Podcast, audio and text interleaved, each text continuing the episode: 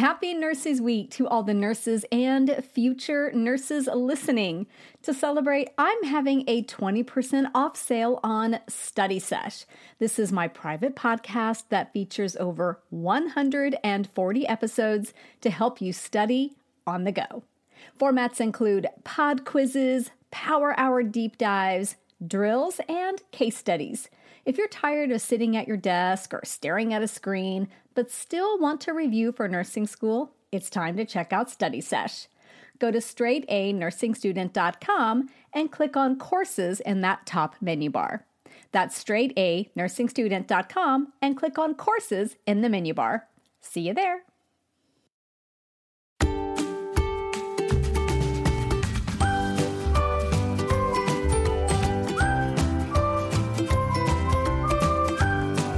Well, hello there, everyone. This is Nurse Mo, and today I have a special bonus episode for you because I know a lot of students are in nursing school navigating not only that, but also chronic illness. So today I have a student who has a chronic illness, and she manages it with such grace and skill that I wanted her to be on the podcast to share her tips with you. So maybe if you're thinking about nursing school, but you are worried that your chronic illness is going to hold you back, I really hope this inspires you. And if you're in nursing school and also managing a chronic illness, I hope that this gives you some tips and ways that you can still absolutely 100% thrive.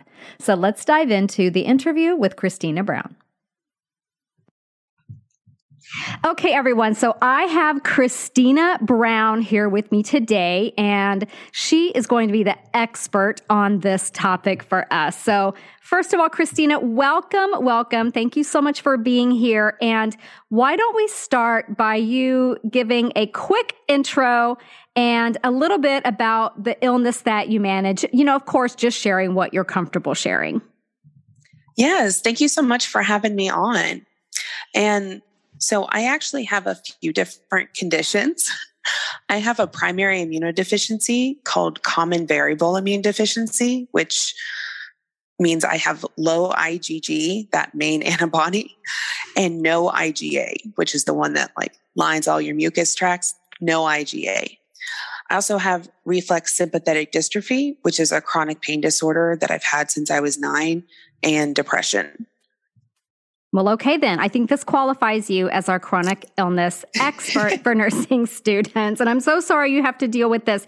But from just talking to you a little bit, like leading up to this, it sounds like you've come up with some really effective ways to cope. And I can't wait for you to share that with the students. So what does this mean for you? Like, are you getting treatments all the time? Yes. So I'm on weekly immunoglobulin infusions to replace what my immune system's lacking. So you might have heard of it as IVIG, but instead of it being IV route, I get mine subcutaneously that I get to administer at home by myself. But it does take over 3 hours every week. I also get different types of nerve blocks for my RSD, and I'm on an antidepressant regimen.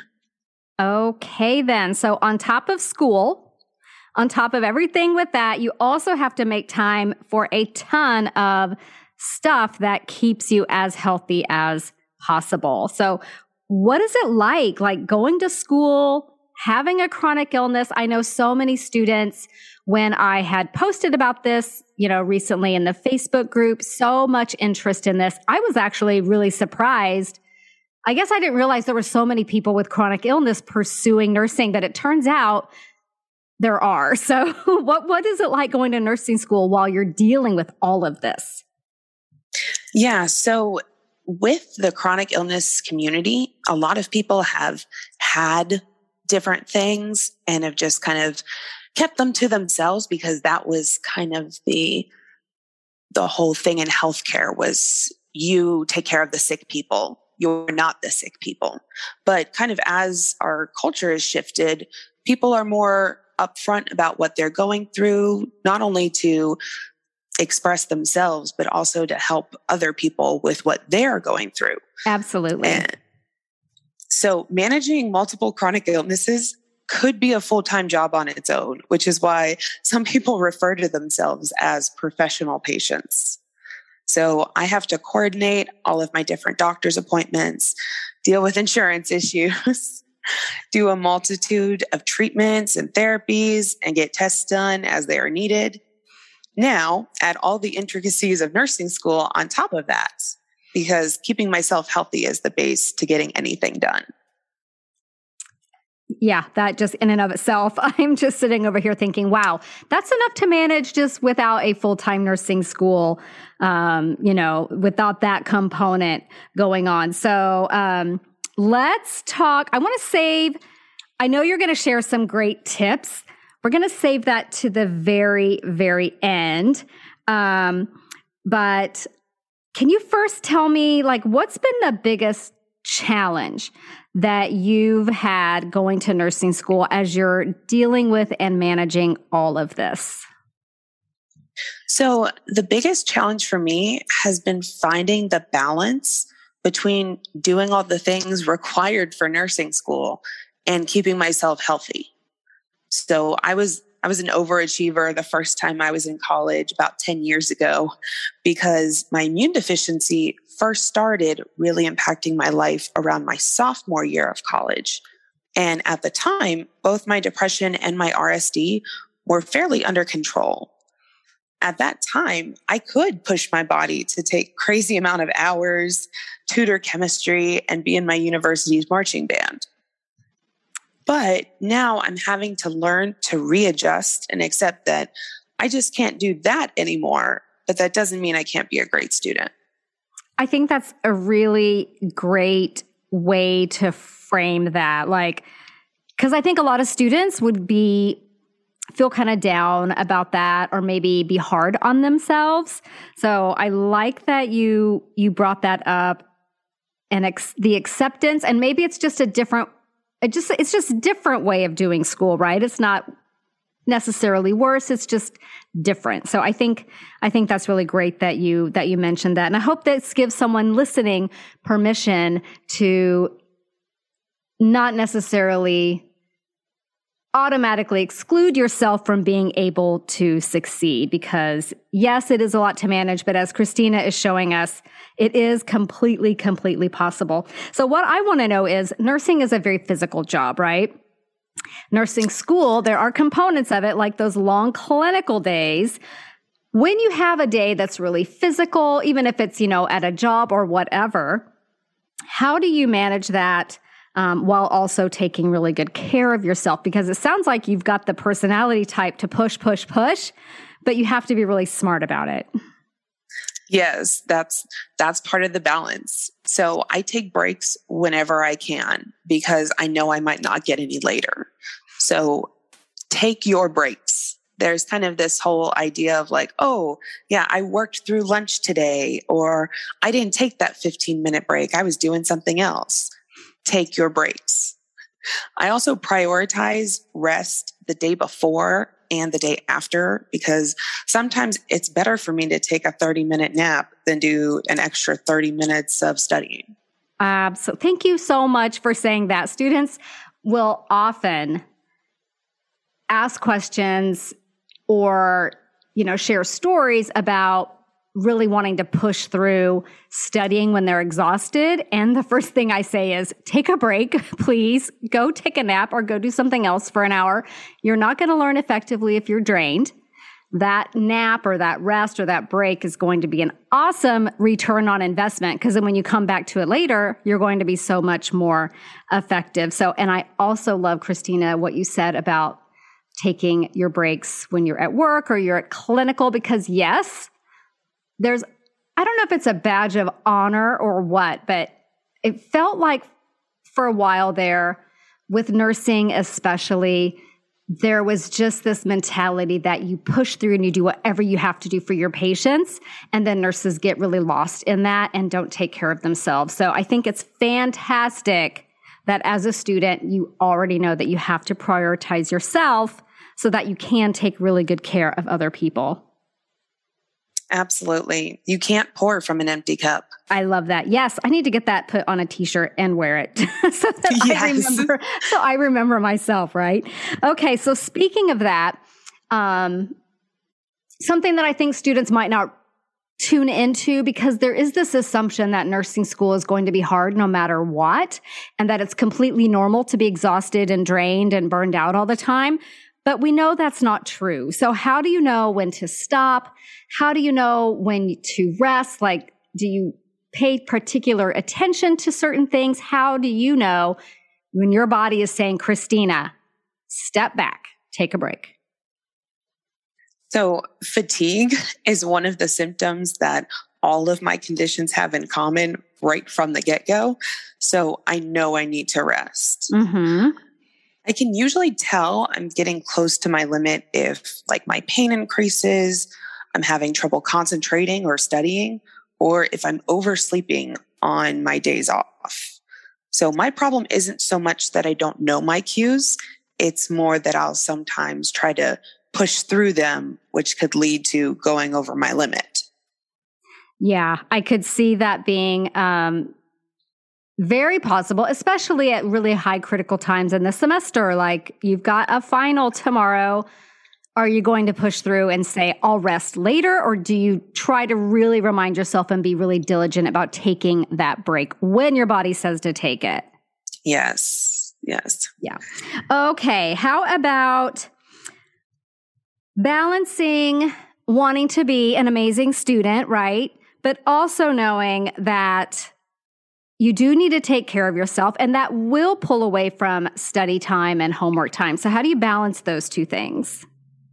Yeah, so I learned the hard way that my health has to come first. So now I prioritize it over everything else, because like a B on an exam, because I had 3 doctor's appointments and a procedure during that module time, is definitely better than skipping these appointments and studying like crazy but then not being able to even take the exam because I'm in the hospital. Okay, so perspective and prioritizing what's truly, truly important, which is you, right? Yes. Okay, I love that you said that. Okay, you have shared, when we were talking before, so many tips. So there's a lot of students listening that have chronic illness of all different types.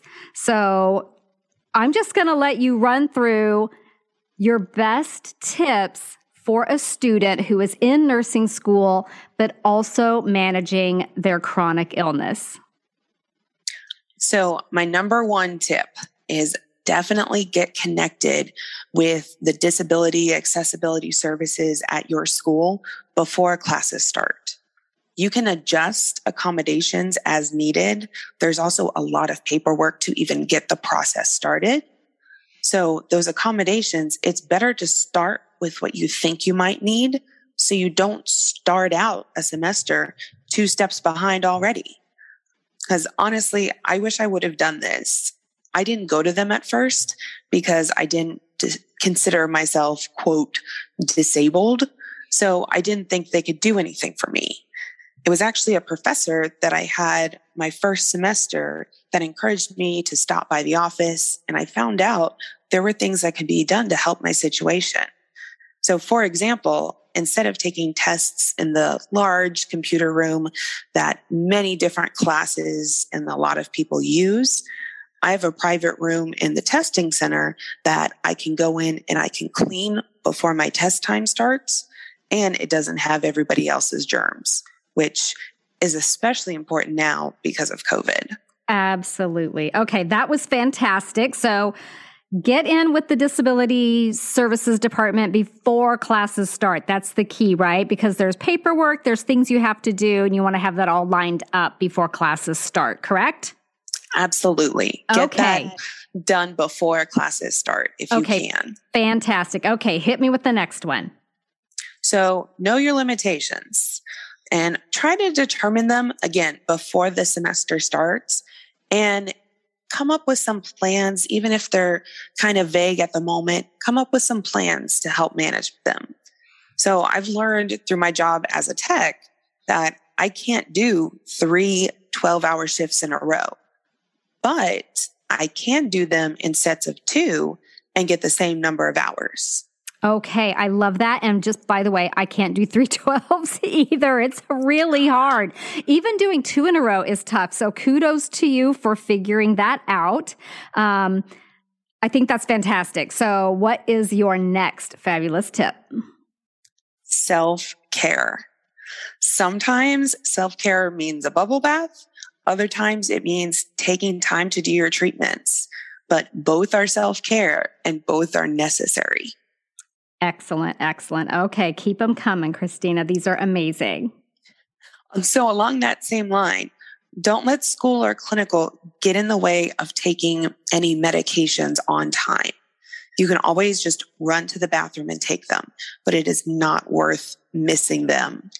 That's a very important thing to bring up because I think sometimes students, especially in clinical, might be afraid to speak up and advocate for themselves or during class or during, a skills lab or something to say, hey, I got to step out for a minute because that has to be your absolute priority. And I imagine, do you have alarms that go off? How do you remember that it's time to take something when you've got so much going on?